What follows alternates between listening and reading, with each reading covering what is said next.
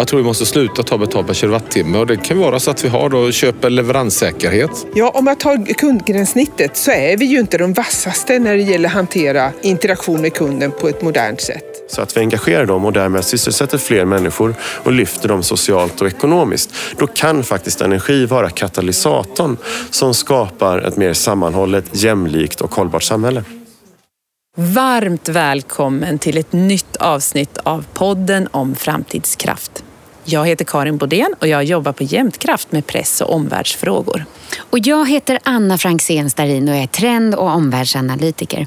Visste du Karin att det finns en trend som är bland de yngsta trenderna och därför en av de minst utforskade. Och den heter neokollektivism. Ja, ja kanske. Alltså, den här nya trenden har ingenting med om du tänker på kollektivismen som på 60 och 70-talet eller så. okay. Nej, tvärtom. Ja. Nej, den här springer helt ur digitaliseringen och har framförallt tre drivkrafter. Det handlar om att spara ekonomi, ja. att spara på miljö och att vinna tid. Mm -hmm. Kan du ge något exempel då på hur neokollektivismen tar sig uttryck? Och, och hur kan det påverka energiföretagen i framtiden? Ja, framför allt så är det ju det här som många känner till som handlar om delningsekonomin. Och den växer ju bara. Du har säkert hört det här att de allra flesta säger att världens största hotellkedja äger inga hotell och ja. världens största taxifirma äger inga taxibilar. Nej.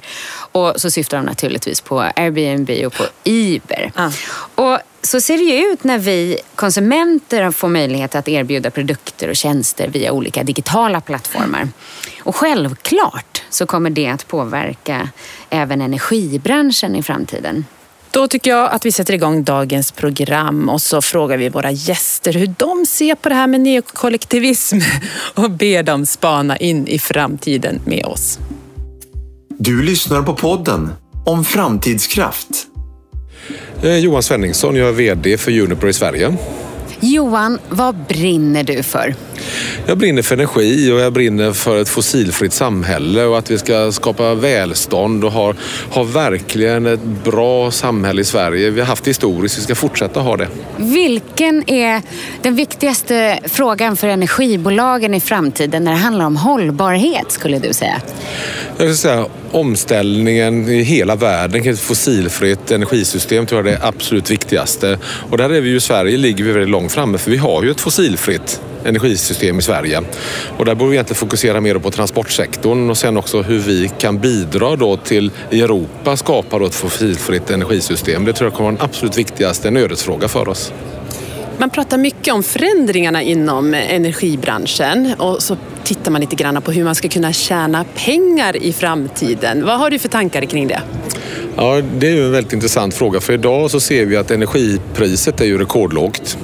Och då måste vi som energibolag se hur kan vi då hitta andra affärsmodeller som stimulerar både kunderna och oss själva och hitta då nya möjligheter att kunna få ersättning för elkvalitet. Vi ser att elkvalitet är ju en väldigt viktig komponent eh, i hela svensk industri. Vad menar du med elkvalitet måste jag bara fråga. Ja, det är så, vi är vana vid att vi alltid har el, att lampan lyser, att våra processer fungerar. Men det är ett väldigt känsligt system så att vi har ett väldigt smalt band i frekvensen som vi hela tiden stabiliserar. Och går vi utanför de ramarna som vi har, då kan vi få stopp i masugnar, vi kan få industriprocesser som avstannar och vi får väldigt stora kostnader för samhället. Och när vi nu har eh, de stora mm, kraftverken i vattenkraft och kärnkraften, då stabiliserar vi det nästan automatiskt. När vi går över nu till mer förnyelsebar produktion, mer import, då får vi mer störningar. Och där kommer vara en stor fråga, hur säkrar vi att vi har den elkvaliteten som vi vill ha framöver? Och det i kombination då med nya affärsmodeller som du kallade det, vart hamnar vi då? Ja, då måste man titta på en helhet. Jag tror vi måste think out of the box, att titta på nya sätt. Vi har ju tittat en del på vad gör man med de andra branscher?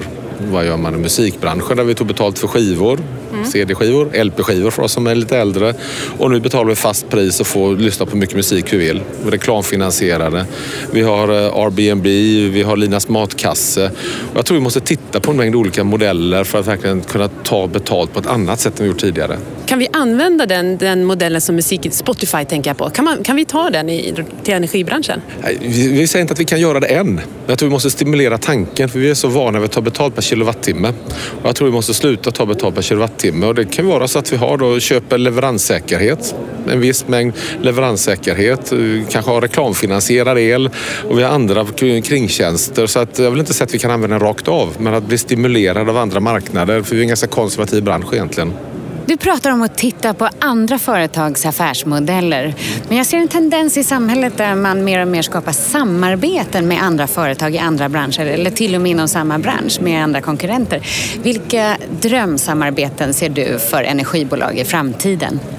Jag ser eh, dels våra stora industrikunder Alltså, tittar vi på våra stora industrikunder som har stora behov, att verkligen samarbeta med dem för att hitta leveranssäkerhet, hitta elkvalitet, men också hitta nya företag, IT-företag. Vi har Apple, Google, vi har alla de stora företagen som verkligen då hittar nya modeller och utnyttjar digitaliseringen. Där, där tror jag vi kan hitta nya spännande kombinationer som vi inte haft tidigare.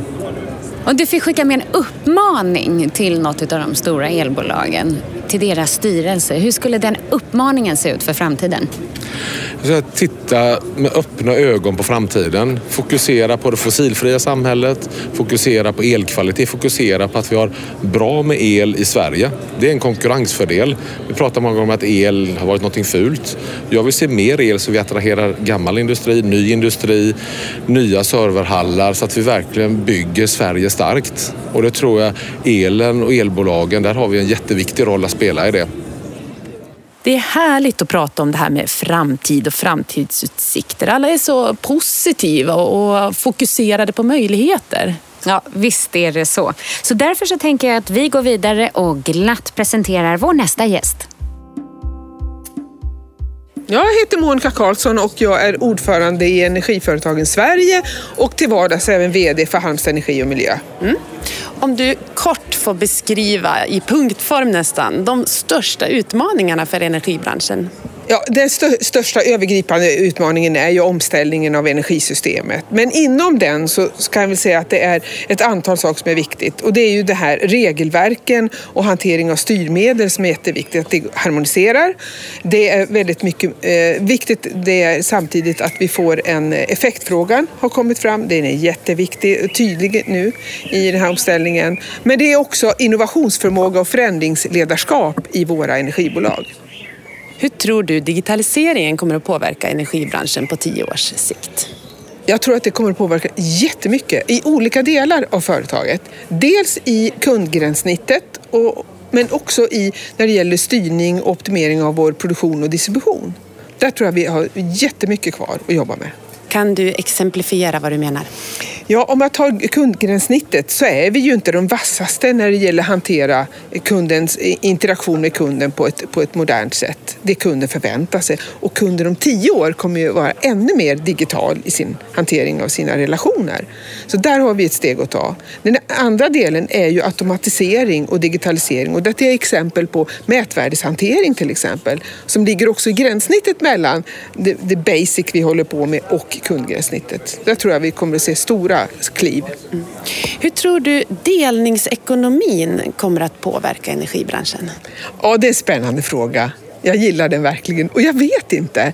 Eh, men det tror jag kommer att utvecklas utifrån kundernas behov. Och jag hoppas ju att vi ska kunna jobba mer inom, inom branschen. Jag ser exempel på det. Det handlar ju mer om att man sammanlagrar tjänster där vi på energibranschen kan använda vår gamla kunskap till att skapa någonting nytt. Och exempel har vi då på Mälarenergi som gör sitt eh, vad säger du, driftcentral för staden. Och det är ju jättespännande. Så det är inte bara el och värme och andra nyttigheter som man så att säga, driftar utan även räddningstjänsten eller larm och annat. Det är ett väldigt konkret exempel. Vilka typer av samarbeten skulle du vilja se att energiföretagen börjar titta på? Jag tror vi har en bra start i den. Eh, eh, det här är ju en bransch som samarbetar väldigt mycket mellan bolagen förutom då eh, elhandel naturligtvis som inte är inbegripen i det. Men i annat så är vi på våra lokala marknader och där kan vi dela med oss av både tillkortakommande och våra framgångar och det tror jag vi ska utveckla vidare. Sen tror jag att interaktionen med kunder, partnerskap och relationer och långa relationer med kunder är jätteviktigt för förtroendet. Och sen så det tredje då, väldigt tydliga, det är ju partnerskap med, med leverantörer och andra aktörer som är lite nya som vi måste närma oss. Och, och bund- Vilka skulle det kunna Ja, vara? det kan vara, det kan vara eh, de som eh, borrar efter bergvärme till exempel. Att vi skapar nya eh, allianser med dem. Eh, olika aktörer. Vi har även på IT-sidan, på telekommunikationssidan så finns det nya tjänster som jag tror våra kunder vill se att vi bundlar ihop på ett nytt sätt. Så låter en nybliven ordförare för Energiföretagen. Mm, men hon har också lång erfarenhet bakom sina uttalanden. Men nu ska vi få blicka in i framtiden med hjälp av de som kommer att ta över i framtiden. Ja, hej, jag heter Elin Morén och jag är vice ordförande för Ung Vänster. Om jag har ett elbolag och du ska välja mig, vad ska jag erbjuda dig då?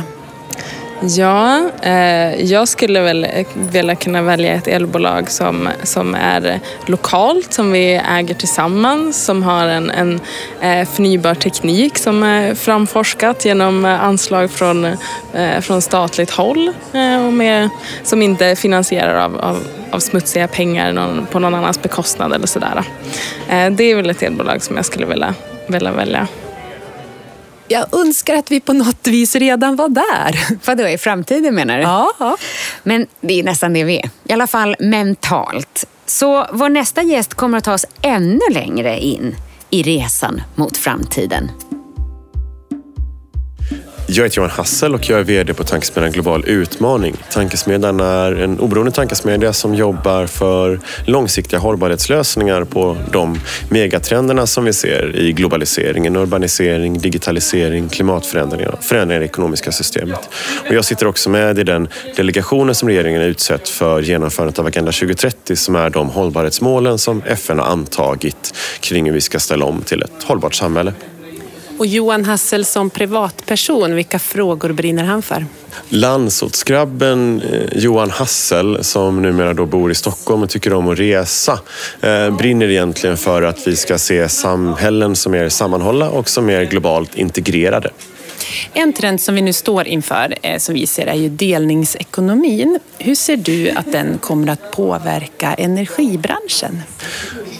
Energi handlar ju väldigt mycket om nät och om överföring och att i den meningen kunna växla mellan olika förnyelsebara delar helt enkelt. Det handlar också väldigt mycket om hur konsumenterna kommer att, vad de konsumenterna kommer att ställa för krav och vilka möjligheter de kommer att ha att göra det. Och jag tror att vi lever i en värld där det är som så att konsumenten ställer högre krav på hållbarhet och producenterna försöker leverera det helt enkelt. Och hur vi då delar helt enkelt saker, både vad det gäller energidelen men också vad det gäller de delarna som förbrukar energi kommer att ha en väldigt stor betydelse för hur vi når energieffektivitet, hur vi når lägre energiförbrukning men också möjligheten att ta tillvara på den förnyelsebara energin som någonstans kommer att växla i styrka i olika årstider till exempel och mellan olika liksom, energislag som, som är olika starka vid olika tillfällen. Mm.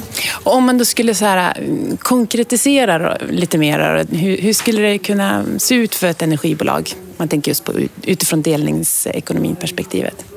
För det första tror jag vi kommer att se mer lokalt producerad el och också lokalt använd el helt enkelt. Och då handlar det väl om att vi som konsumenter men mm, har en möjlighet att nyttja de fördelarna som delningsekonomin innebär. Och då handlar det om att producenterna egentligen måste ställa om sina system för att leverera el helt enkelt.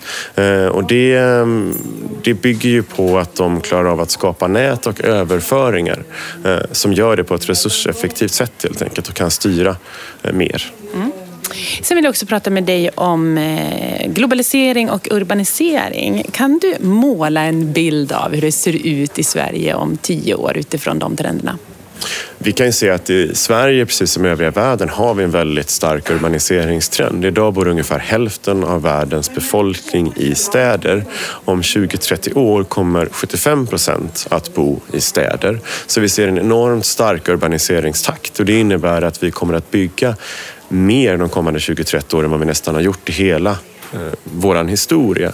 Samtidigt som vi vet om att vi måste bygga om väldigt mycket därför att vi behöver energieffektivisera. Vi, behöver, vi har många städer som är segregerade. Så att i städerna så tror jag att vi kommer att se den stora omställningen globalt sett. Jag brukar säga att städerna är de globala och lokala frontrunnersna. Och hur vi då formar våra städer utifrån energisystem, transportsystem, hälsoinstitutioner, möjligheter att träffas över olika gränser. Hur skapar vi en sammanhållen stad? Mm. Det spelar en enormt stor roll. Ser du några möjligheter för energibolag i den här, om vi lyckas med den här eh, omställningen? Det gör jag definitivt. Därför att alltså, så här, energi är både en sån gammal fråga och en väldigt ny fråga någonstans. Så tittar man då på städerna så finns ju 70 procent av BNP då, men också 70 procent av energidelen. Och jag tror att Eh, 70-delen av all, all, all världens energi förbrukas i städerna. Och framförallt är det så att många av, de många av de delarna som har problem, om jag uttrycker mig så, i förorter och så vidare, de bor också i gamla hus. Och där står vi inför en enorm energieffektivisering. Och ifall det är som så att man hittar ett samspel mellan det offentliga och energibolagen i detta, det vill säga att renovera hus så att de håller värme bättre, att de får in nya energislag och den delen. Så att jag ser att det finns en enorm möjlighet att genom att vi har den här klimat klimatanpassningen och energieffektiviseringen så kan vi förbättra eh, våra lokala rum, det vill säga våra samhällen ser ut i den delen. Höja standarden, levnadsstandarden för väldigt många människor. Och ifall vi också då klarar av att utbilda de som bor i närområdet till att göra det så att vi engagerar dem och därmed sysselsätter fler människor och lyfter dem socialt och ekonomiskt. Då kan faktiskt energi vara katalysatorn som skapar ett mer sammanhållet, jämlikt och hållbart samhälle. Om du får chansen att rikta en uppmaning rakt in i styrelserummet till nästa möte på eh, olika energibolag runt om i Sverige. Hur skulle den uppmaningen låta då? Den skulle vara, tänk långsiktigt. Vad är visionen 30 år framåt? Vilka steg är det vi behöver ta idag? Och jag tror att det är väldigt dumt att liksom spekulera för mycket i kring vilka tekniker är det som kommer att vara drivande. Det kommer någonstans marknaden att lösa och experterna lösa och det kommer att förändras. Samtidigt tror jag att vi vet att vind, vatten vatten kommer att ha viktiga delar. Vi vet också att skogen kommer att vara en väldigt stark resurs i den delen. Så jag skulle säga att av det som vi redan vet, se till att investera mer i det och också se det att risken är mindre ifall man gör hållbart från början. Därför att på något sätt är det som så att vi vet alla att på det sättet som vi lever idag kommer det inte vara möjligt. Men jag vill också, också till de styrelserummen i Sverige säga det, att Sverige ligger ju 25 år före ifall vi tittar i ett internationellt perspektiv vad det gäller hur förnyelsebara vi är och hur effektiva vi är. Så att jag skulle säga, hur kan man göra det mer globalt? Det vill säga, hur kan vi från Sverige bidra till att göra den globala omställningen? Det är den ena tanken. Den andra tanken är, hur satsar vi på innovation och forskning så att vi också om 25 år är världsledande? Tack för att du har lyssnat på det här avsnittet av podden om framtidskraft. Och Karin och jag vill också passa på att tacka alla inspiratörer som har deltagit i podden. Vi vill tacka Johan Svenningsson, Johan Hassel och Monica Karlsson och representanterna från ungdomsförbunden. Tack och på återhörande.